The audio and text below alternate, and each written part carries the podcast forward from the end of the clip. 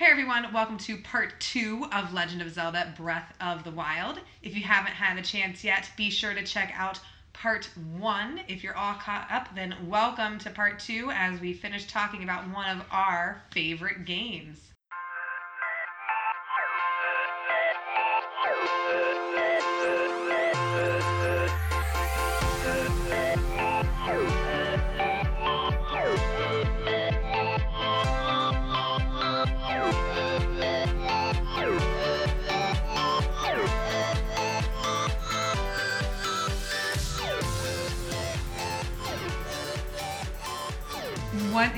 It's a good time to get into it. What is Link's arc? Well, I am a strong advocate of the Campbellian arc. I know Chris is as well. Um, I mean, I guess, like, I think all I great think stories. everyone is. If you like, Turns by the out way, we all really like it. if Okay. you like ancient mythology or I don't know Star, Star Wars, Wars. Well, Yeah. the older Star Wars. But anyways, um, well, that's a can of worms. um, but I believe that in this case, uh, well, I guess I should start with explaining the Campbellian arc in general. Um, and feel free to correct me at any point. But a brief summary: you have your your character, your eventual hero, starts in the known. Uh, well, I think it's important to say this is all put together. Um, by Joseph Campbell. yeah, by studying Myths across time. Yeah. and across different cultures and Yeah. And finding. It's, it, it was a descriptive theory. yes, Yeah, it was a yes, descriptive finding theory like of- commonalities across like great mythologies across many many different cultures. Right. Okay, and back in. back in. So after yes, analyzing all these different cultures, uh, it turns out that most stories tell the same arc of a character starting in the known, being thrust out of the known into the unknown, crossing this threshold, mm-hmm. facing challenges and trials until they reach the abyss, the depth, where they are figuratively die and are They're reborn lost, yeah. and they come back from that and have a meeting with a goddess, which gives them a gift, and with the gift they return to the known and finish their arc. And if you just look at anything, the hero's journey, is what it's known as. yes, nowadays it's yeah, Well, remember, and remember, they return to the known, and they don't want to stay there anymore because they're too Yeah. different. So they have to become a. They always have one foot outside of that known forever Right. after. Mhm. yeah. To me, Link's story seems, or at least the Breath of the Wild seems to start at the bottom of the hero's journey, at like the death and rebirth stage part of it, because Link is already at his lowest point. This is the lowest point of Link's story. Um, he's been the greatest in all of the memories you, you see of him in the past. He has the Master Sword. He's being sworn in as a knight. He can take on hordes of uh, guardians and Lynels and Moblins with barely a scratch, except for the guardians when he. But um, he's he's the greatest, and his trials and tribulations are getting to help Zelda achieve what she needs to achieve, and he fails. Yeah.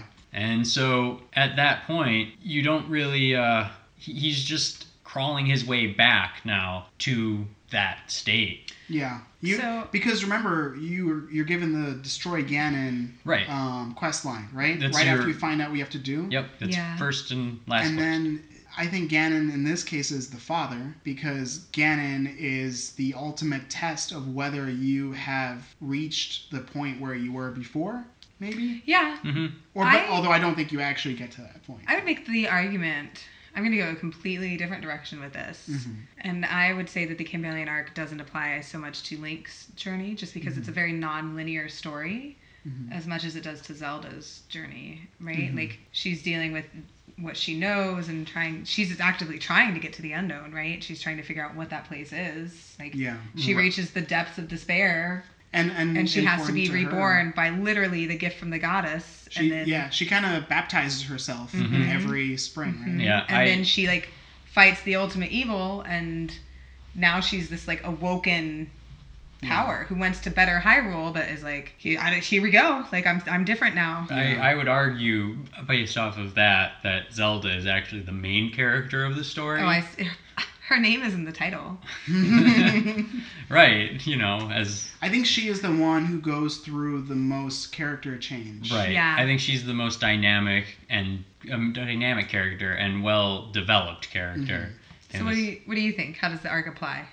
I mean, I think that they. I think Zelda's journey is a model for you. I still think it's about Link in the sense that the player is, you know, experiencing the growth Mm-hmm. themselves, right? With Link as a proxy.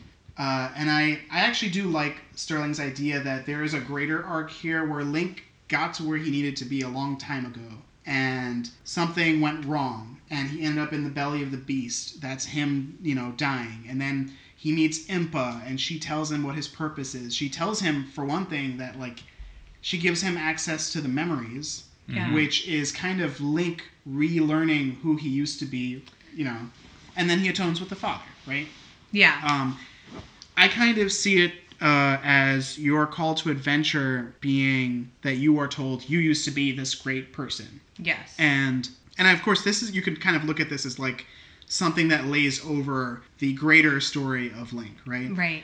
But from you, the player's perspective, you start out in a bed, the familiar, which is where Zelda always starts pretty much, except in like the first two. And then you you when you're walking around the Great Plateau, it's almost like the original Zelda, so in a sense that is kind of like a familiar territory. It's a safe. So you have like a meta approach. almost, right? You are interpreting it as the writers really engaging the player Yeah, as experiencing the Campbellian arc. and and the, so here's the thing right like the the whole my opinion on why the campbellian story is so important and mm. so popular is because it is about suffering and the whole in my opinion we we create stories where we suffer and that suffering has a purpose Yeah. and it makes us stronger Yeah. because that is a story that guides our ability to keep moving Yes. and Right. inspires us to keep moving. Right, Yeah. right. So, and of course, like we talked about this earlier, like a lot of ancient mythology is about someone suffering, and in the case of Hindu mythology,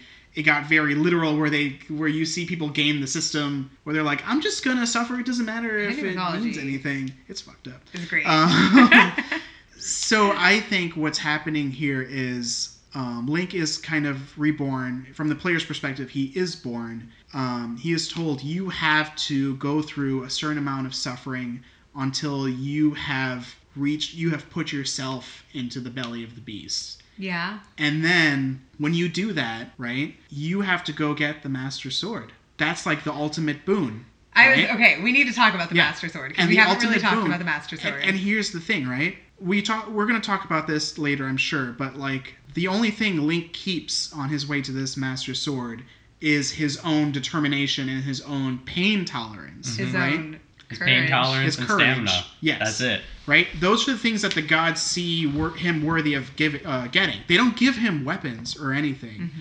Because the whole point of the Campbellian mythology is for you to become a hardened, stronger person Yeah. first. Then you get the ultimate boon. Often once from like, like, the ready goddess for it. or something. Right. So, you know, he's been going to these shrines, proving himself to these gods. You could almost look at these as like individual trials where a father approves of him or something Mm-hmm, like that. Um, and he has established that he has a certain amount of willpower. Yes. When you get to the Master Sword, the Master Sword's only test is how much pain you can withstand. Yeah. It's very literal. It's Yeah. just how many hearts you have. yeah. And it and the game that does was it the moment so in the game where I had done nothing but get stamina, and I was Yeah. like, I fucked up. Yeah. Which I actually kind of wonder if like maybe it should have tested your stamina and your hearts, but I kind of like that the Master Sword is a person. It has a voice. It establishes that in the game that it has a voice yeah. that apparently only Zelda hears or something. But I almost think of the Master Sword as a sentient sword, which okay, I guess at this point we know that for a fact because of other games, right? But the swords, the sword thinks, okay, I need him to be able to withstand suffering. Mm-hmm. And I'm going to go about this in a very literal way. I'm going to electrocute him or whatever. And if he dies, then I guess it wasn't the hero after all. then I'll but get if a he survives, in maybe a hundred years. Right. But if he survives, if he has enough ability to withstand trials, you know, um, then he gets to have me. And the important thing about this is when you get the Master Sword from um, the forest, you actually have enough to beat the game because the Master Sword uh, lasts long enough for you to kill almost. I want to say like half the enemies in Hyrule Castle Yeah. just by itself. I killed multiple Lynels with just a Master Sword before it broke, Mm-hmm. and then I, that was enough for me to replenish my weapons in time for the Master char- uh, Sword to, To recharge again. again. So like that boon is is like big deal. very directly designed for you to be able to storm Hyrule Castle Mm-hmm. right after getting it, and that's kind of the game telling you you may not be ready, but you can barely do it. And at the end, oh sorry, go ahead. No, no, no. This is kind of a tangent, Mhm. but because we see the memory of Zelda, like speaking to the sword, speaking to the Deku tree, right? Yeah. And it cuts off before she says what she says her message to, to Link is, right? Like, oh yeah, yeah. Do we all? What do we all think the message is? I it never the thought obvious? about that Like, is it- until this point. You need 13 hearts. the sword. Dagger like, tree. you will die. Dagger Tree is like, oh yeah, that was in there. Whoops. I, I sure hope the sword didn't. Re- Does the sword actually kill you? I don't I don't Yes. remember. I every time It I got a heart you? after I got it, I Because I think I usually let go. Yeah, No, I, I- I always let go. I got like seven game overs there. the first Wow. time. The first time the Deku tree is like, "I'll let you try," and then you try and you're about to die, and he's like, "Whoa, saved your life." Oh, he does that. Yeah. Okay. Yes. I usually let go. Okay. Um, I always thought, and this is probably the romantic in me, and maybe me being very simple-minded, but that she just wanted Link to know that she loved him more than that Mipha girl did. That's And for sure. My link was like, love you too, like a sister, because Mipha's my one and only. I love you, but like Uh. like a brother. But I think, I mean, I think Zelda's relationship with Link changes a ton. Like she learns to appreciate him, and I think at some point feels sorry for treating him that way and resenting him. And Yeah, and my favorite Yeah. part was when you read her journal, and in her journal, she's stating like, "So I had a real good heart to heart with Link." And he explained why he's always silent all the hmm, time hmm. because he's like, I know people suffer, and I know that it's difficult, and I I've suffered too, but I just don't want to add any extra pain into Yeah. the world. I'm just gonna hold it up in here I so like that this I idea can that deal with it. Link does talk to Zelda. Yeah. Like oh, I think Link is talking throughout the game. talk. Yeah. They just don't let you see it. Yeah. Because he's always waving his hands, being like, "Yeah, yeah, I'm." I, and I want to talk about later why I think I kind of wish. I guess I should talk about this now. I kind of wish Link talked in the past because Oh. I think the Link that you're playing at does not identify with the guy he sees in the memories. I think he's like looking at this almost in the third person, and he's like, "Man, that's a really cool guy. Look, he killed three Lynels. I just got my ass handed to me by a Lynel." And at the end, I when this Zelda, has to do with Zelda's. yeah, Zelda says you haven't regained all your memories yet, and um, but don't worry, like you can't forget courage, right? I love that line because I think it actually implies um, you may never become the Link that you remember again, ever. That may never happen because you may never be in the circumstances for that to happen Yeah. again.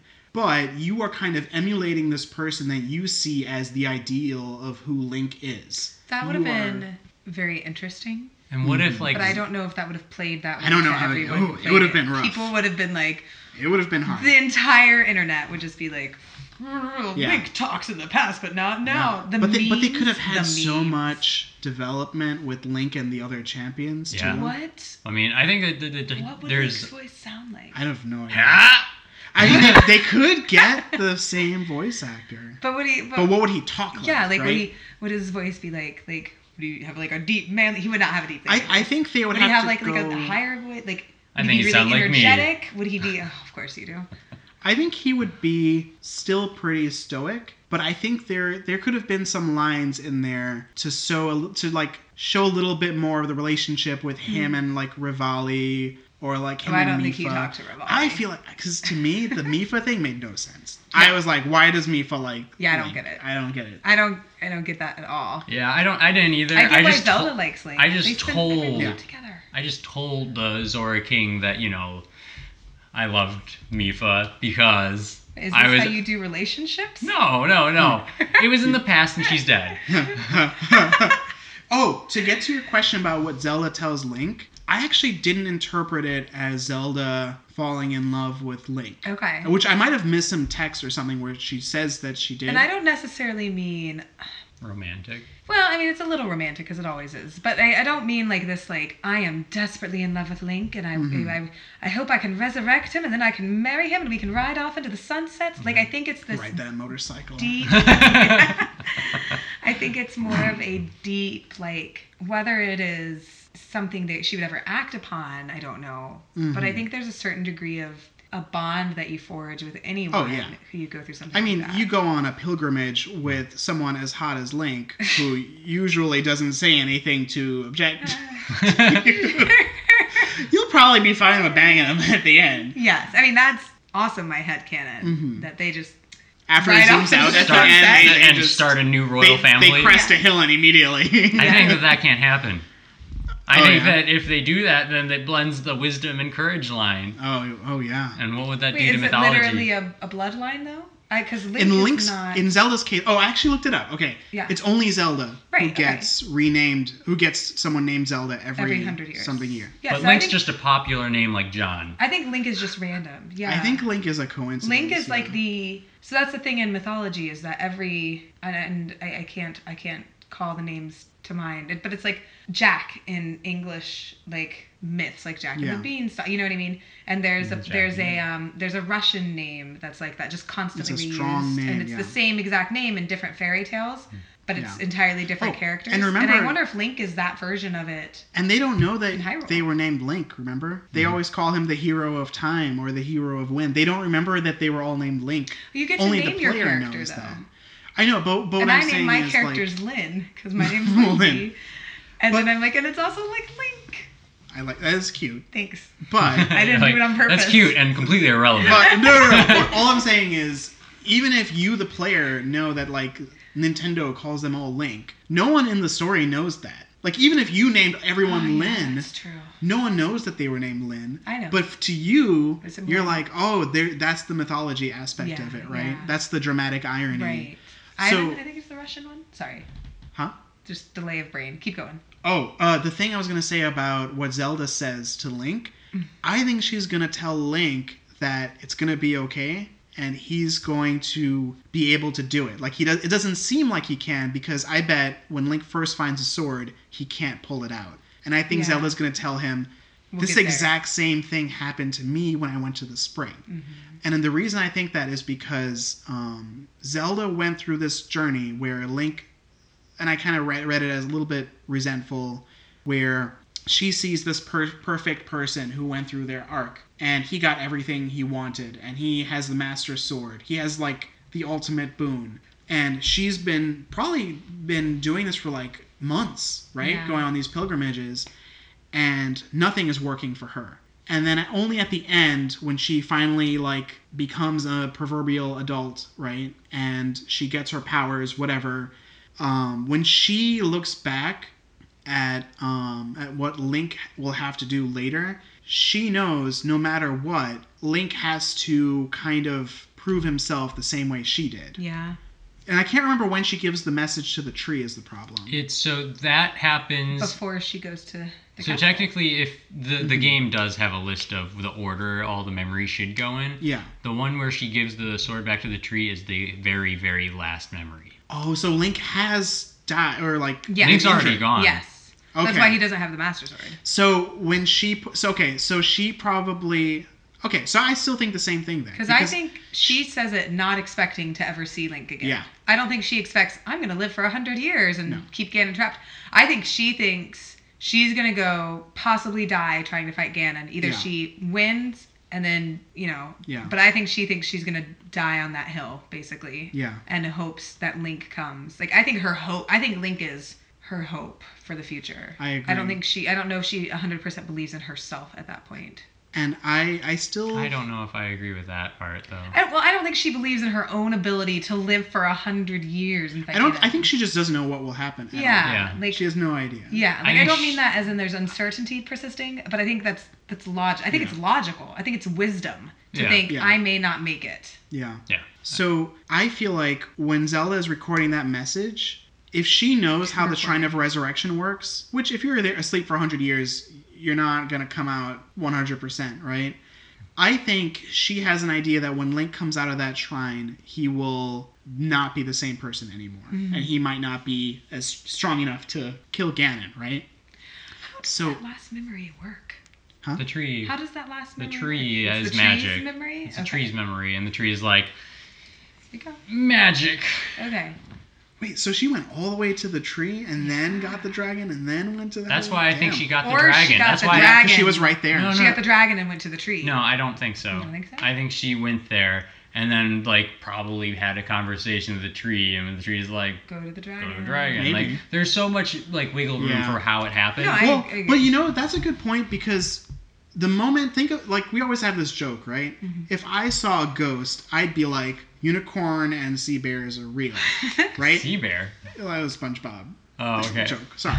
Um, if I saw a ghost, immediately I would think Oh, I'd every single thing. I've ever heard of that I didn't believe, Could I have be no reason not to believe them anymore. So when Zelda sees the Triforce work, all these things that were just mythology up to that point, she probably thinks that shit's real now.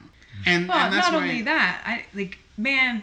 If I saw a ghost, I'd be like, "This means that all the ways to fight ghosts are real too." Yeah. Like, and then I would become Yeah. a ghost hunter. all this like fairy tale logic comes Yes. back now. So, So she's I like, think Fuck, Zelda would have of the course I can fucking ride a dragon. yes, yes. So okay, so when she goes to the tree, she's going there with this confidence that like it'll all work out, right? th- this tree was probably actually a talking tree, and I Yeah. will talk to it yeah. now. Yeah, and that's she true. she knows in the future that when Link comes to this tree, I think the tables have turned. Yeah. Where now she is this perfect person who has gone through it all, Mhm. and Link is the person who has to rediscover his place in the world. Which is so good. And she's telling Link, look, there was a time when you were telling me this, and you already went through all this shit, and you were just slaughtering Lynels like you won't believe. Is her silence there reflective of Link's silence to her? How when Link has overcome his own pa- like problems and knows mm-hmm. everyone else suffers, he's quiet. Are you saying that And she went up to the Zelda- tree and was like, here's my message? No, no, no, no, no. How do you fucking like it, Link? Like you're gonna no, no, no, no. my message is nothing. pew, pew, pew, pew. middle finger. I don't mean literally. Thanks I just calling out the mean middle like fingers. like Well, I'm Podcast sure our audience yeah our doesn't- audience would love to see me. Sorry, taking them Lindsay. all. I don't mean literally. I mean like figuratively, right? Mm-hmm. Because we can all assume Link actually speaks. Mhm. But they use the device. They Yeah, explain yeah. the device of him not speaking by saying he listens because he knows others have suffered. Mhm. And Zelda probably actually says something there, but thematically as the viewer, because they make there, there's always a motivation when you're telling the story Mm-hmm. in what you leave out, right? They made a deliberate choice to not have her deliver that line. Yeah. And I think that deliberate choice may have been kind of what you're saying, like she's doing something to parallel what Link has done for her, and that Hmm. to, uh, to our minds is not talking. Link just doesn't Like talk. a, a stiff upper lip and In, Yeah. in, in other words, it's like the developers are saying, you project what you think this ideal person might say. that could be it too. What do you think? What do you think she said, Sterling? it wasn't I love you. Oh. No, I'm just kidding. Um, I think the Deku Tree forgot. He's like, listen, I've been around for a while. I got a lot of shit to remember. I don't care what this girl is saying. and her I'm message just- was. I'm just thinking that maybe you know, if you're remembering like spending all this time with the, this this girl, uh, and you're like a young man. He'd be like, "What did she say? What did she say? What did she say? I need to know. I'm gonna go rescue her now." Zelda's my wife. yeah, exactly. I don't know. I, I like the theory where he says, Zelda said you need a certain amount of hearts, and I can't remember But how many. You, you, can't, you can't get that memory until you have the Master Sword. I guess you could. I don't remember. He gives you I that memory remember. before. Oh, does he? Yeah, I, I don't actually think that. I, I kind of agree with Chris, and I like both of your interpretations of it. I think, I think whatever it It's is, it definitely out of love. yeah. Yes. Because I think there is a very pure kind of love when you see someone in the exact same position that you were in before Yes. that. Especially when you know them so well and when they Mhm. suffered with that or through that with you. And, and you know what they can be. Mm-hmm. like Oh, she's in a unique position where she sees what Link was in the past, and now she's not seeing him, you know, struggling to figure out how to feed himself. But Yeah. she might Yeah. imagine, you know, who knows what Link won't know. Yeah. So He took a really big hit to the head. I mean, there are games where Link still didn't know how to clothe himself, and he went to Kakariko Village. They account for that. That's true. Like, aren't you cold, Link? Paya's like, oh no, put clothes on. But I, I, I think that's one of my favorite parts of this game, looking back at it now, is the idea that it uses this past self to show you an example of what you could be. And at the end of the game, you don't have to be that to Mhm. win. yeah. So what Yeah. is what's your favorite part? What do you guys have favorite like parts of the games, like specific parts, not necessarily aspects? I think we should we should rapid fire gush about some moments in Yeah. the game that really inspired us. Yeah. Like like emotionally or like carried some theme or something. Oh man. Well, if I'm just gonna gush Yeah, yeah, and just it. interrupt you right now. Yeah, do it. My favorite, one of my favorite moments was just when you finally arrive at Hyrule Castle. And like it's like the end of the journey, and the music starts playing. The Oh my God, theme, yeah. And I just got chills. Oh my god. Yeah. I, I couldn't stop. I was just like I had an you- erection the entire time. Okay. I liked each of the each of the goddess shrines. The not like finding each of those it just felt very Zelda. You to mean where the statues are? Yes, like because they were all each kind of like hidden away, like like the Shrine of Power, Courage. And, Yes. Okay, because I was With Oh, the- the springs. yeah, the, the springs. springs. Okay. because the shrines They're not also just the shrine. Because like I also like the shrines, like how you they you see where they were in Yes, the town, and the town grew up around them, Yeah. and like how the Temple of Time essentially had like Yeah. Yeah. you know big like altar to it, but in some like towns like Hateno Village, it's just kind of off to the side Yeah. and like next to a staircase. Yeah. No, no, no. I mean the springs. Finding the springs was I was like, because you never have to, and I feel like they're such a beautiful set piece first Yeah. of all, and then just like a cool aspect of the game that I'm like, not everyone Yeah. found. And we, Sterling and I, like, Isn't the Lord of the Mountain one of them? Lord of the Mountain was so cool. Isn't it? Or is No, it- Lord of the No. Mountain's something oh, else. Okay, okay. he's on like another hilltop. Oh, No, so with, with the springs, like Sterling and I were like trying to map out a fucking Triforce on the map. Like we're like trying to like you reverse guys told me that it. when you made a triangle out of it, there was something you noticed when you connected the dots on the map.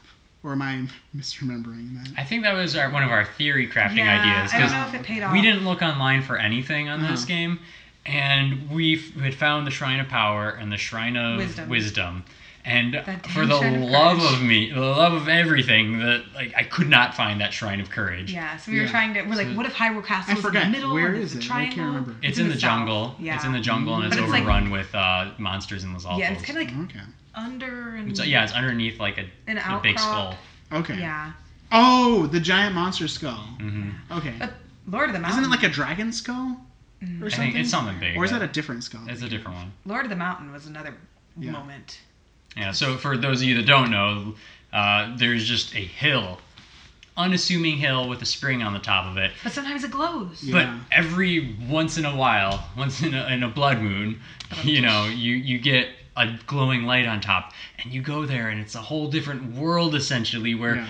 magical bunnies, There's a super cool bunny Blo- horse thing. blupees, and the Lord of the Mountain. and the stag thing. It looks very Princess Mononoke. Yeah, Yes. that's true. Well, so I, Sterling didn't do this, but immediately, but I was like, I'm gonna ride it. Yeah. Like I like that was my first thought. I like Yeah. crouched and I'm like trying to ride this, and it takes like a bajillion stamina. Yeah. My first thought was, if I hit blupees and get some rupees, Yes. if I hit that thing, You fucking monster. I should get a lot. Um, speaking of the of, of taming horses, one of the earliest experiences I had in the game that really affected me, besides climbing, was when I found the giant horse. Uh, it's actually like telegraphed to you a little bit. On your way west, you can encounter these guys who talk about um, riding horses, and they tell you there's a really big horse off to the west, and if you find it, um, maybe you can tame it or something. And I don't. I thought this was such a brilliant use of lighting. It's in like a valley, and the way I don't know what it is, why this is, but when you go into this valley, the lighting is very very strong, and it creates silhouettes of all the horses. So when you approach the horse from far away, you see all these like little horse silhouettes, and then you just see a fucking giant. and I thought that it's like it's not like it's a super detailed horse or something, Right. but like the colors and the um, kind of like the details of the tree are trees are so simple that it looks like a painting in that area. And like I was so struck by that, I just like stared at that for like literally like several minutes. Like I just observed this horse because I thought it was so amazing. Yeah, I I know those moments. I while I was playing the game, after like beating Ganon but still wanting to play through it, Yeah. I was like, you know what? I'm going to become a National Geographic photographer for Hyrule. Yeah. And I just went around trying to take picturesque pictures with Yeah. my uh, Sheikah slate. And I think the way that kind of relates to the theme of the game is like, you know, it's called Breath of the Wild. It is about finding your place in like the ecosystem, right? And I think part of that, and I, I think this is what the dragons and like the Lord of the Mountain and the giant horse, what these things all do is give you this sense of the sublime and this feeling like you are not necessarily the most special thing in the world. There are all these things where you're like, how did that happen? Like, how did this horse happen? Right? Yeah. Like, what combination of, of, of chance events led to that becoming so special? And, like, the fact that you can try to tame it and you will not, like, unless you're prepared, Mm-hmm. It's almost like a pecking order moment where you kind of become humbled by nature. Yeah. You know? Yeah. The dragons are definitely that. Oh my god, the dragons. Yeah. So I, I think that's a really that's one of the things the game uses the overworld the open world really Yeah. well to do is to humble you and make you feel like you're a small part in something like I magnificent. Yeah, especially around the dragons and stuff, you feel like there's a whole ecosystem Yeah, that yeah. emerges from their back, like how bats and other enemies will just spawn. Oh, that's them. yeah, yeah. I loved the quest uh, where you have to like deal with the statues in Gerudo by the Gerudo village of like the Oh, the ancient civilization Yes. of warriors pointing into oh nothing. my gosh. Well, not just that, but like the big ones too. And there's like the the, the Oh, whole oh, mythology yeah. around them. Yeah. And I Yeah. just wanted to know. and they're women, right? They Yeah. must be Yeah, they are. Warriors, Yeah. right? Yes. Yeah. I was so. And there's almost nothing about it. I love that. that. And there's, I like, was an so eighth. You just gotta you just I gotta wanted- imagine. I wanted that in every. I was really disappointed that like I felt like the Gorons and um, The Rito. the Ritos did not have The, so se- much. the sense of culture is not as developed, I think. It's not Maybe as that's is. just a old. statement on their cultures, though. Yeah. It's possible. That yeah. they might not be the kind Maybe they're more of. Western. That's a good point. Actually, Huh. Ritos are really old, are really new compared to the Like other Gorons, especially. species. Yeah, Yeah. that's true. Because I think it's implied that they didn't and they didn't become a thing until around Wind Waker. Now, okay, Yeah. the the dangerous territory we're dipping into here is the official Legend of Zelda timeline, Yeah, that's a good point. Yeah. which Although I, I could think, be its own podcast. We can I feel like it's another pretty safe to say this is like the the latest Yes, one, it right? must Right. be. This must. I It- feel it like just, like, everything else is must referenced. be. Now, Yeah. I'm not a big fan of like I don't know. I go back and forth because obviously we're doing an entire Mhm. podcast that's like about analyzing stories. So obviously a piece of me is like, well, how would they go in order? Yeah. But the piece of me that just appreciates like good art is like, eh, it's just Oh. a thematic. I can't believe I forgot to bring this up. Hmm. On the topic of it being like this last Zelda, um, I really like how they they kind of referenced things in a way that implied they were lost to time. So if you look at the map, Oh yeah. All there's a lot of places that like are a corruption of some name that used to exist in Zelda. Yeah. So like there's the Sahasra Plain or something like that, and of course Sahasrala is like the proto sage. Yep. He's from Link to the Past. He's like your mm. Zelda. Well, Zelda was in that game, but he's like your owl Yeah. in Link to the Past. Yeah. And then like the islands, some of them are named or not islands. I think they're mountains. They're named after the characters from Link's Awakening, nice. but they're slightly different. Yeah. Like there's like a they've been lot of passed down. Exactly. Right. So they they leave their imprint in the culture, but you're not sure how.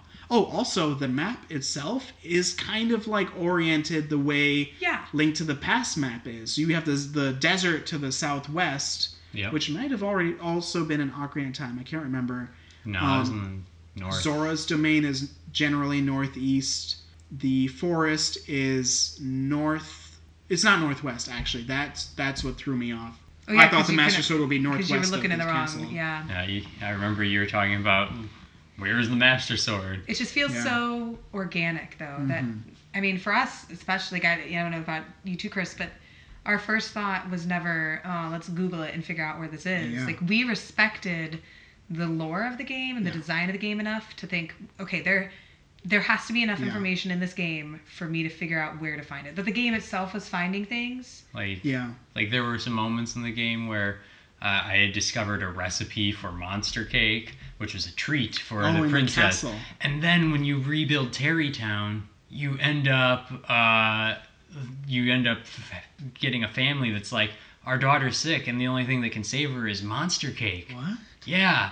And I was like, I have the recipe right here, and I just need monster extract. And I went on a, I actually found it from the salesman. but I, it's I didn't know that was so important. I had I had the stuff to make the monster cake when I found it in the castle, or the recipe in the castle. But I was like, I'm not gonna waste monster So- extract on this. Yeah. Slight going the opposite direction here, where it did not pan out. The entire game, every time you see, what's that flower? oh, Silent Princess? Beauty, Silent, Princess. yeah. Every Yeah. time you see that, like every people go out of their way and they're like, Zelda's favorite flower is a Silent Princess. Zelda's favorite flower is a Silent Princess. Oh, Silent Princess, they're super rare. It was Zelda's favorite flower. I'm like, They don't grow in the wild. there's like a memory where Zelda's like, oh, Silent Princess, it's my favorite flower. Or they don't grow in uh, under supervision. Yeah, but you find it, right? So I, I keep all of those fuckers in my bag. I'm Yeah. like, when I finally see Zelda, Yeah. I'm gonna give her all Oh, the Silent yeah. Princesses. And you Yeah. never get to. I was devastated. But I think that's also like just a interesting metaphor throughout the game is her talking about the silent princess and saying that it can it can't be raised like you can't grow them like in captivity you Yeah. have they can only grow in that. the I think wild they uh, grow Yeah, by yeah. the fairy fountains. yeah they grow by the fairy Well- fountains they grow by the master sword sometimes you see them randomly in the wilderness My but at the very end of the game there's just one growing Oh, by yeah. her uh, journal in her room I didn't know about that. Yeah, I forgot. my point was more with just that it's beautiful, in spite of my rage that I couldn't actually give her some flowers. But just just give her some flowers. We don't have to romance her. I just want to give her some flowers. Yeah, it's you know I do that all the time with people that Um, I'm not romantically on the inclined. topic- Don't of even the, do that with um, people you are romantically involved with. On the topic of the Silent Princess, I actually wanted to ask you guys what you felt about Hyrule Field when you first left the Oh. plateau. The reason I bring that up, my first encounter leaving the plateau was I ran into the man and the woman Oh, I who were that. looking for the Silent Princess, and I thought that was so amazing that um, they, because I thought the world was destroyed at this point in the game, right? I thought it was all ruins, and I thought, wow, these people are like they are like living in Fallout world, and they're just looking for this flower, and they're just on this journey together, and I thought that was so beautiful. Um, because I I didn't think there was any civilization for them Is to it, go is back it less to. beautiful now that you know there's civilization? No, I actually like it more now Right. because I think they left safety. Yeah. Now I also think they're kind of dumb, but in a They're romantic super way. dumb. Yeah, romantically dumb. Yeah. Oh, I, it does bring up something important, which is I like that they never gave when I saw them looking for the thing. They didn't give me a quest saying go find me a silent flower Yes. because they wanted to find it. Yep. But I feel like this this thing that I really liked about them didn't happen as often with other NPCs, and I didn't like that there were so many NPCs who I almost felt like they wanted to give them purpose and feel important by giving you 100 rupees for doing something for them. And I actually felt like the NPCs felt more alive when they weren't giving me yes. a 'Cause checklist. Yeah. There were times where you could do what felt like a side quest very organically. Yeah. Where it's like, oh man, I need these things, or I'm looking for these. You just pay attention, Mhm. and then if you bring them those things, which is why I thought, I thought I'd be able to give Zelda flowers, because Mhm. sometimes you can just Like- you listen and you roll up to someone and you're like, here you go, here are a Like bunch of fireflies. you read the rumor mill in Kakir- Kakariko Village and discover that there is a girl that really likes fireflies, and you find out that the girl that likes fireflies is the person, the girl that works outside of the store. So I went up to her with a bunch of fireflies. Nothing happens. Oh, you gotta have to give give it it to to her her. at night. Yeah. And so she's only in her room at night, so you can go into like her room and give her like show her fireflies and be like whoosh. that, and then there's like the the lighting the fires with your arrows. Because her, the girl, the woman that runs the arrow shop, really misses her husband, but her husband went and decided he wanted to raise cuckoos. Which I was a little disappointed you couldn't get them back together. I thought mm-hmm. that would be something I would be able to do. But, the, you know, the places where I felt the dissonance, right? Where there were things that I wanted to do but could not. Become like, oh, I can do it here, but I can't do it there. Also speaks to how thorough the game was. That I would expect to be Yeah. able to do that when it's not given to me as a quest. And sometimes they're, they're just not salvageable. You You know, are not going to get There was Man. Oh, a, there was an interview where they talked about this, and I know like we don't want to get too deep into intent here, right? Mm-hmm. Um, but I thought this was really cool. They said that the reason you can't pet the dog in Breath of the Wild is because they wanted the player to feel like every action they could take had as many like applicable reactions from the world.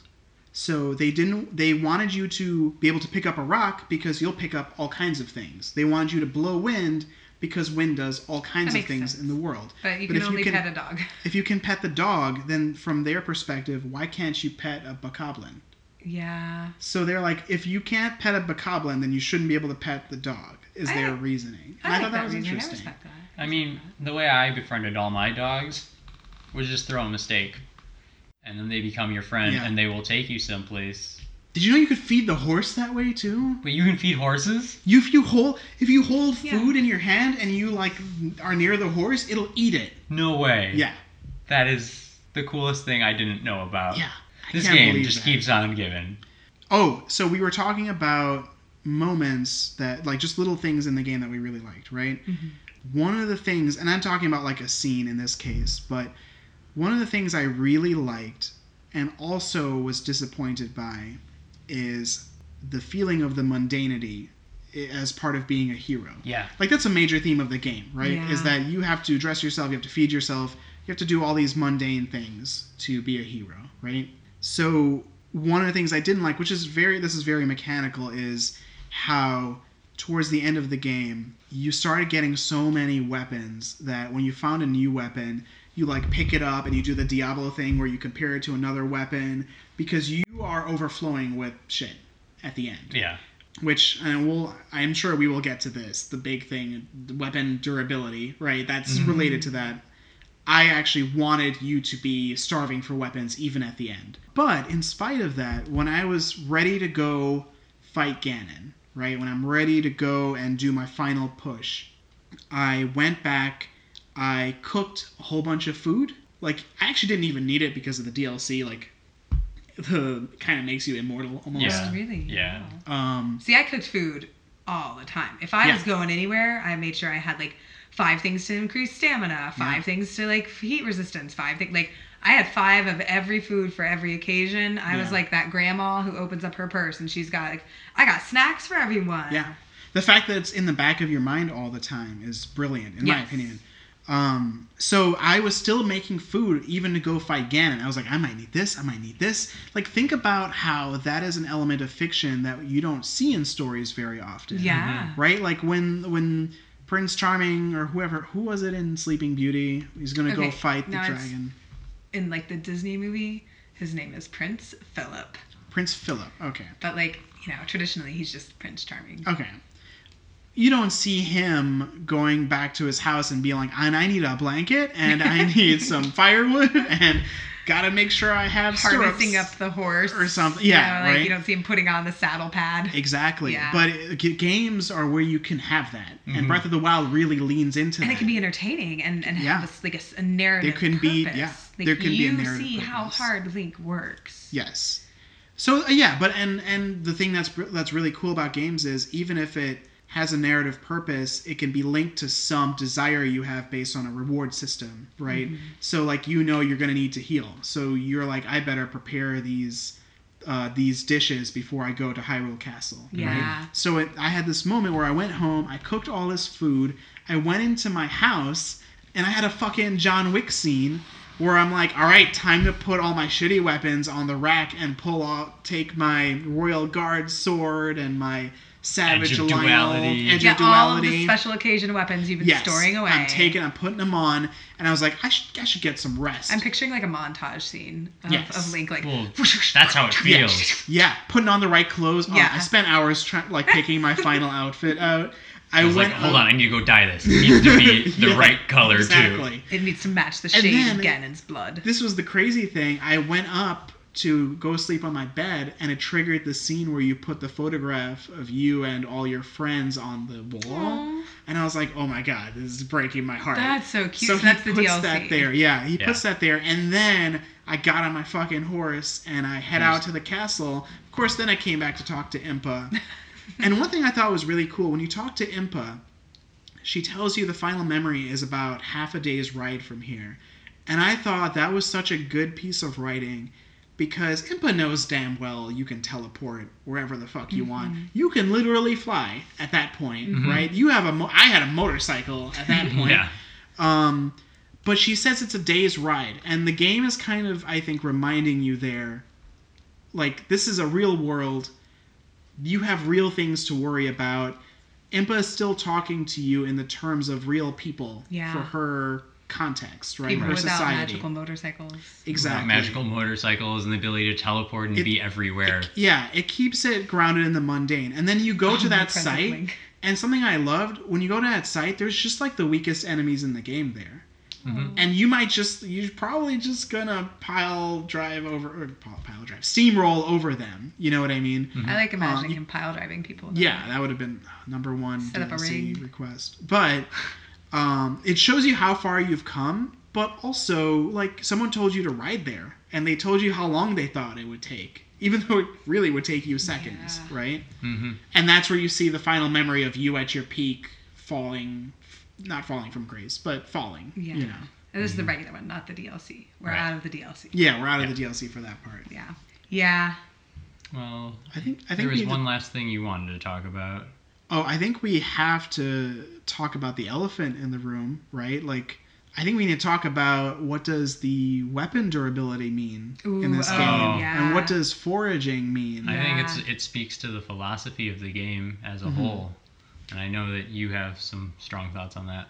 Yeah, I so I am one of the people who I personally think this game would not have been anywhere near as good without weapons Oh. breaking constantly. Yeah, no. Everyone would just go to the one place that has the best weapon, get that, and then beat the game. Like, Get a lightning arrow, shoot that guy, take his weapon, and run. Well, there is that. That is a very good reason to have something like this too. but But I also think there, so there is a negative reason to have weapon durability, which is what you don't want the player to do, right? right. You don't want them to go and just use one sword the entire time, or Right. You don't want the master sword to invalidate all these other choices they could make, Mm-hmm, right? But I think there's an affirmative reason to that too. And I think that this game, first of all, the game is about being in the wild. Yeah. And animals in the wild, they're not fat, but they're always eating yeah. right? Why are they always eating? Because they don't know where their fucking meal is coming from next, Yeah. right? They always need to replenish. hmm And part of living in this ecosystem means Link as a hero needs to learn how to constantly replenish. Yeah. Because when Link is remembering how to be himself again, he can't remember a hook shot back into his hand. He has to remember how to procure these things he needs to survive Yeah. that's what makes that's the thing that's consistent about link through every game is that like link isn't just given all the items he needs at the beginning in every single zelda game link needs to go and find the tools he needs to to win and in this Yeah. case these tools are just very transient because Yes. this game in my opinion i'm not using this word negatively i think this game fetishizes the act of picking up and when i say that i mean it is a kind of primal joy to pick something up and be like this is useful right Yeah. Yep. like even like I'm, I'm talking about besides people who are like collectors i mean there is something about i would propose there's something about humans where you pick something up Yeah. and it can help you and that's like That's an the amazing coolest light thing bulb moment. It's like Right. it's like it's like in the classic Zelda games, right? It's like if you play that's the, the the song of when the treasure chest opens. Yeah. Because you found something and you Yeah. get something new. Like yeah it's like treasure chests all over the place. You're just like got this, got Yeah. that, got this. But Zelda games reached a point where ridiculous things were happening where they couldn't figure out how to use rupees. Yeah. Like in Twilight Princess, they had to create armor that used your Runs on rupees. rupees. Yeah. Yeah. Or in Zelda 1, I actually think this is kind of fun. Uh, your bow shot rupees. Like it well it shot arrows. I'd actually be pretty okay with that in this Zelda. Yeah, as actually, like yeah. as like I, I don't have arrows. But you didn't re- literally shoot rupees. Uh, your rupees were an abstraction for your resources, so that's how you got more arrows, right? Mhm. So when Yeah. you shot an arrow, you lost a rupee. So in this game, I think weapon durability is there because they want you to always feel the joy of picking something up and it being immediately Yeah, like an useful. in- and that's why when your weapon breaks, it does not switch you to your next weapon, which is the norm in a lot of games yes. like normally if if you were playing like a different game you would want you would want it to immediately Automatically switch. switch right you would want that to happen not in this game and i think it's because they don't want you to to be deprived of the joy of breaking your sword on someone seeing their weapon on the ground Yeah. and then grabbing it Yeah. because that is kind of like the heroic feeling you have of being resourceful Yes. and of being able to take what you it's very, need It's very David and Goliath, right? It's Yeah. like, oh, I've got, I don't know, like a slingshot. Like, Yeah. we're gonna make it work. And, And, like yeah. Link is like the Link's the MacGyver of Hyrule, right? Like he's Yeah. like, I don't know. Do you have like a roll of tape and a paper clip? Yeah, I can. I can be Ganon. yeah We'll make it happen. Like, and, and I think that's one of those things that's like the that goes into the whole thing about you can't forget courage Mhm. yeah. right you can't forget the ability to like when you have nothing in your hands you're gonna find something Yeah. Yeah. it might be a stick So, so then It would kind you of speaks say? to the transient nature of everything. exactly yeah and how Yeah. you the only things you can rely on are yourself. Yeah. And that's kind of the lesson Zelda learned in the mo- in her the past. Yeah. Was that she didn't need to rely on guardians and Yeah. divine beasts and Link the whole time. She should have been relying on herself to unlock her true potential. the game kind of follows that up too with you know all those people that you knew in that past life are almost all gone like the transience is kind of reflected both in how you go about your day-to-day adventuring but also in the overall plot where these these uh, champions aren't there anymore these people that you knew you played with when you were a kid are old people now yeah. um, so there's like a sadness but also a celebration of that Yeah. and um, on that note, I want to talk a little bit about why I think people find this game, the mundane things in this game, so fun. Yeah. And I think that this game is really, really laser focused on making very simple actions into something almost emotional. Right. And so a friend of mine, um, Eric Tarnish, he told me about a kind of poetry um, called lyric poetry, right? Lyric poetry is not really focused on narrative communication. Lyric poetry is more about an emotional connection you have with words, right? Lyric poetry is like, you know, you're reading this poem, you are feeling the sense of like wind blowing like or Like more visual, very visual, and like it feels like you're pulled into the scene. it's very concrete and of course like any poetry any poet will tell you that images are the language of poetry already right um, so poetry is But it wants you inherently to a feel concrete something rather than tell you something. right which is already what you're supposed to do with poetry but like a lot of But poetry still especially. tells a story Like I, I prefer the poems that tell stories. I'm Yeah. very like. It's one of those where your teachers give you like, or your professors give you like poems to read, and you're like, I get this one because it talks about like yeah a lady who did this and wanted this, and then this happened. Yeah. Like in a beautiful way, but It- yeah, and it'll then you still get those use other images poems, and to it's tell just like you, a very feeling base. Right. Oh, okay. Like here's an example, right? Ozymandias, right? Mhm. Ozymandias is a very concrete, very image-based poem, but there is a story. There is Yes. movement in that story from where you start to what you feel about it at the end. Yeah.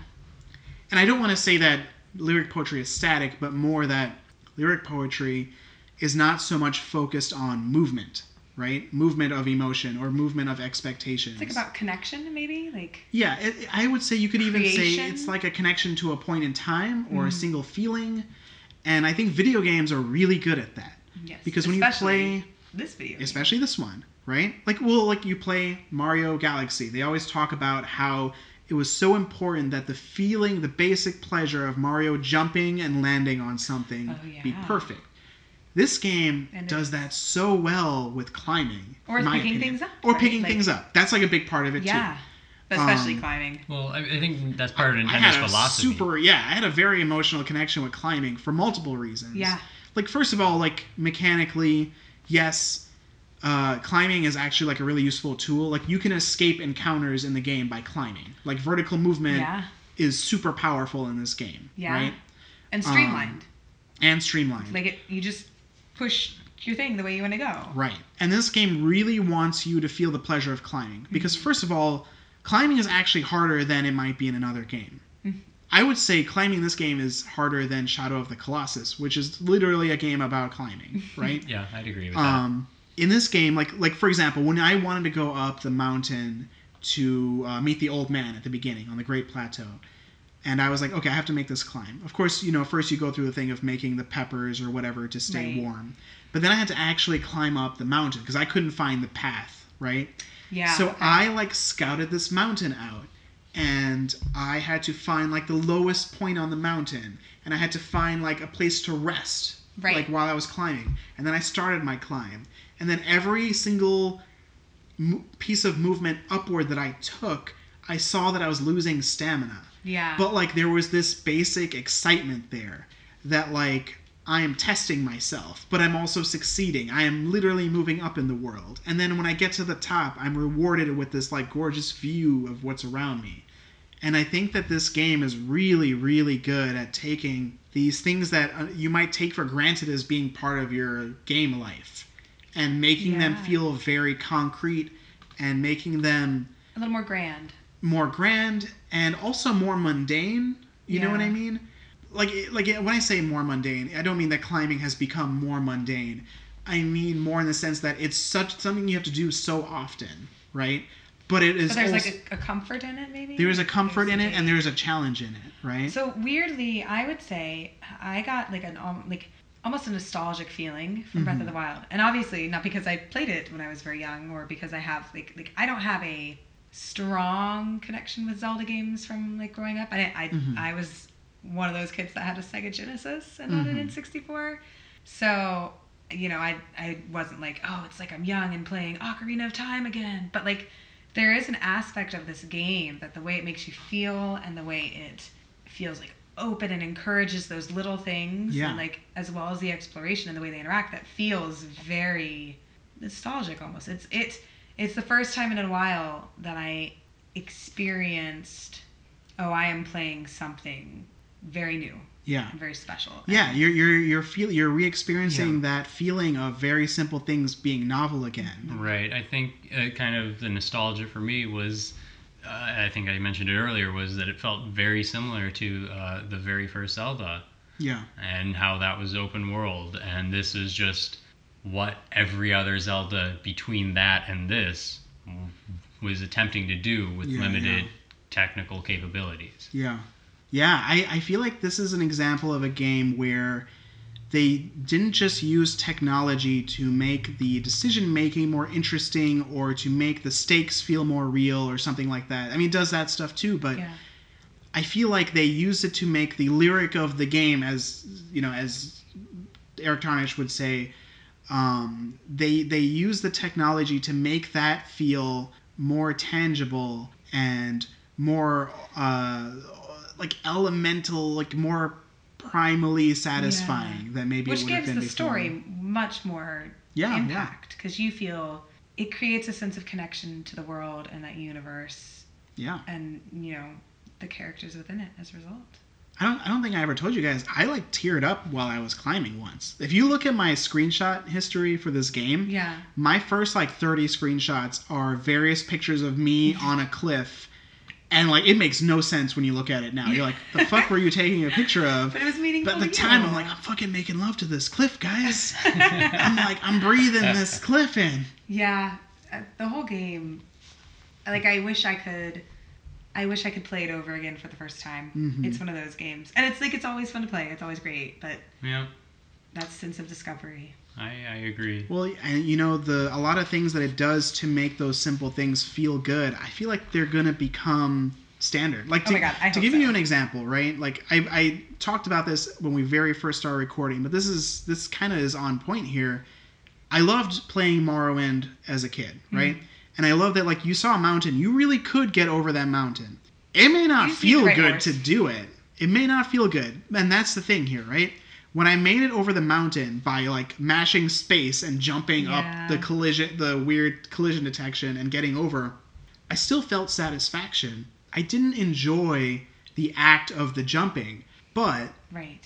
something that games can do is take that thing that may not feel good by itself, but by attaching meaning to it, by attaching meaning to mashing space, suddenly me getting over that mountain was amazing. Well, yeah, I, I think that the problem with games where you could kind of get around obstacles by abusing some of Mm-hmm. The in-game physics or in-game engines or whatever, it it did feel good, but it felt good in a way that removed you from the game, Yeah. and it was good in kind an of sus- abstract sense. It's kind of Yeah. like how it broke, like some movies I've seen in the past that make you that break your suspension of disbelief. You're like, that doesn't make any sense. It was less that you conquered. It was more that you conquered the developers, right? You're like, oh yeah, I conquered the game mechanics. I used the game. it, wa- it, it was part that, but also that I conquered the mountain. But it was the simple fact of conquering the mountain that was satisfying. within Morrowind.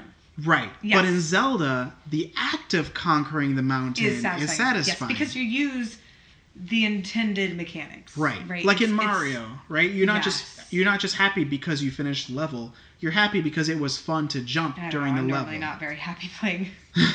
but it, but Mario so, games. so what it does is it takes climbing and it take it it takes climbing away from being this thing you deal with and and like it makes you happy for what you accomplish with it and it turns it into something in my opinion in my specific case uh, into something that is what you want to be doing in the first place Yeah. Yeah. What did you guys think about the Gerudo plotline of getting into the village? oh, I thought it was super fun. Yeah, I thought that Um, was really interesting. Um. Yeah, I loved it. Like, I, I mean, I did spend. what does it say about I have no idea what it says. gender roles? I'm afraid to even I don't speculate know. about yeah, what that like says. like uh, it's, a. I mean, let's be real. Like it's a Japanese game. Like it probably doesn't say like. I was super stoked that there were like big, strong, like big women. yeah, Because like a lot of times. muscular. Yeah, because like look at like not to. I'm gonna dust off this soapbox, but look at Gal Gadot. I don't look at Gal Gadot and think, wow, she's an Amazon. She's gonna take me out. I look at the Gerudo Gerudo, women and. I'm like, yo, I would not tangle with these Yeah. ladies. Like that I woman agree. lifts. That woman Like they're, they're benches capable. my body weight. She curls my body weight. And you know what's really cool is how many dimensions of the Gerudo women they show you. Yeah. yeah, like, Like, they- dating. Yeah, I thought that was really Yeah. cool. And like, and like old women hmm in a different way because like impa is like the cliche old woman right like little tiny adorable she just Yeah. has sage wisdom Yeah. but like the Gerudo village does a good job of showing you older women who are like like they're still part of their town but not in like a you have been elevated to a sage because you're so old they're just like older women yeah, they're they just like hanging out giving advice And They- one of them sees through your disguise and is like, whatever. By I the think way- that rule is silly. passes the the Bechdel test with flying colors. I know it's a joke, but you have to listen to the three older women talking to each other. Yes, I it thought that was cool. yes yeah Yeah. I like that there are conversations, not a lot, but I like that that creates these conversations where you see what do normal people talk about when the main character of the video game is not talking to them. There's not a lot of situations like that in Yeah. games where you Mhm. get to hear that. yeah And I think one of my favorite things in the entire game were all the puns you could use to purchase a seal. Let's seal The the, deal, seal. or all Well, the other I don't think I ever rented a seal except for. Uh, Oh my god. Oh Sterling, my God. Sterling did just to use Puns. puns. I, I would go and just be like, "Let's go, I'm riding." Just to use the puns. Do you think that's it? Do you Yeah, think I we're set? Did you have any other thoughts on the representation of women? I don't I don't like Zelda's English voice actress. Oh my god, it was awful. She sounds really cool in Japanese. Um I don't I don't I don't like Mipha. I didn't like Mipha. But I think that, to me, I think that could have worked if um, Link had any way of establishing why she would care about Yeah. So she kind of felt like she existed just to be the martyr of the. Yeah. Zora and like an interesting romantic link for Link. Yeah. Um, I do think it's a, like it's a little weird. That was a couch. Yes, that was. yeah. I do think it is a little weird that the Gerudo women clearly interact with men outside of the town, but then like don't recognize that Link is first of all way shorter than that. Although they think he's a Hylian woman, don't they? They think he's Hylian. I guess that makes more sense. Yeah, they have like, no way of knowing what he would. Yeah. What he's supposed to look like. or like like. male versus female if you Yeah. don't interact with them a ton. Yeah. Like it's like it's like going to a foreign country and they're like, oh, you're you Yeah. don't look like us. Like you are identified not necessarily as a specific other, uh, but just as an other. So that's like that's fine. You know, they have a really interesting joke about that where the Goron enters, and because they don't understand Oh. the uh, sexual dimorphism of a Goron, Yes. like, he's just like, I wonder why they let me in. Yes, that Um, part was funny. On the note about women and, and Mipha, Mipha made me kind of, it kind of brought me back uncomfortably to Ocarina of Time, where Link was like full on Mary Sue in those times, right? Yeah, And every single woman, even like when he's a kid, yeah. everyone's trying to jump it's his bones. Weird. Yeah. And not even in like a meaningful way. No, it's I, I mean it's there for sure so that you can feel like Link is this cool character that you want to be. But Mhm. to me in Breath of the Wild, I feel like that was a remnant of the past that maybe we didn't need to connect to Yeah. as much because I just didn't feel like it added anything. Yeah. No, I, I, I agree. I agree. All right. Well, I think we've talked a lot. We have talked a lot. Breath we of the have Wild. a lot. I know I could talk a lot It's a- more. It's a very open game. There's a lot to it. Uh, but I guess as we wrap up today, mm, we could do maybe our own a new segment, Oh, okay. um, which is I'm excited. what would you call this na- game I don't think that's a new segment. Legend of Zelda 12. if it if it weren't know how called? many there have been. What would you call this game if it weren't Breath of the Wild? I like Legend of Zelda 12 is solid. Legend of Zelda 12. Who knows how many? I think I, would just- call it Legend of Zelda Link's Cooking Adventure. Man, it's, I can't even. I couldn't give you a serious answer because I like the name so That's much. That's true. I know that's the problem with this one. Uh, maybe Fallout New Zelda. Nice, cute. Yeah. The Legend of Zelda. I'm humping these cliffs. I don't know. Legend of Zelda. Link has a Wii. No, he has an iPhone. No, he, He has, has a his Switch. own Switch. He has his own He has a Switch. Yeah. The Legend of Zelda Link's Switch. the Legend of Zelda. Days of Future Past. Mm, I'd, I'd, I'd play that. That was a good movie. That was yeah Zelda. It was a good arc on the X Men cartoon. Yeah. It was a good arc in the comic books. There's X Men. Oh my gosh. You guys- you guys suck. All right. So well, good good game, good title, right? Yeah, good I- game, good title. Great game, great title. Might be I- my Um, I know- Here's the thing. Here's the thing. Chris There's a lot of out against it. recipes that need to work in this game that don't work. Oh, I agree. Oh. I put milk, eggs, and butter and wheat together. It did not get brown. I got a censored, gross food.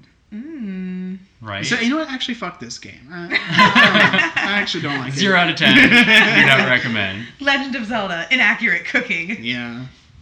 So, really, yeah. really turn around. Yeah. Chris just spent two hours talking with us about a game he hates because the cooking isn't accurate. But Yeah. I'm gonna still come out as a fan. Starling? Oh yeah, I think this takes one of my top three spots in all video games. We'll have to see if we can hit the other the other two at Oh. some I- point. I'm I sure will. really, really like this game, and I'm actually excited to see if this changes the landscape as much as Zelda 1 did. Yeah. Not just like for like the mechanics, but for storytelling. Because Yeah. the storytelling was more subtle. Not like like almost in the way that we're gonna sound like the biggest Dark Souls fans, but almost in the way that Dark Souls does, where it kind of lets you piece it together, but in a more accessible way.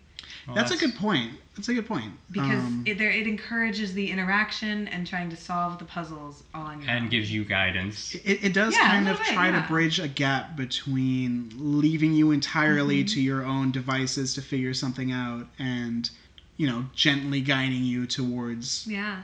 You know, Maybe we should call it Legend of Zelda. Let's hope this sticks. I think that would be good. All right, All right. Well, thank you for joining us. and uh, you know, tune in next time for Another good podcast. Oh, I thought you were waiting for us to all say it in sync, like we're the tune in Power next Rangers. time. Player versus pod.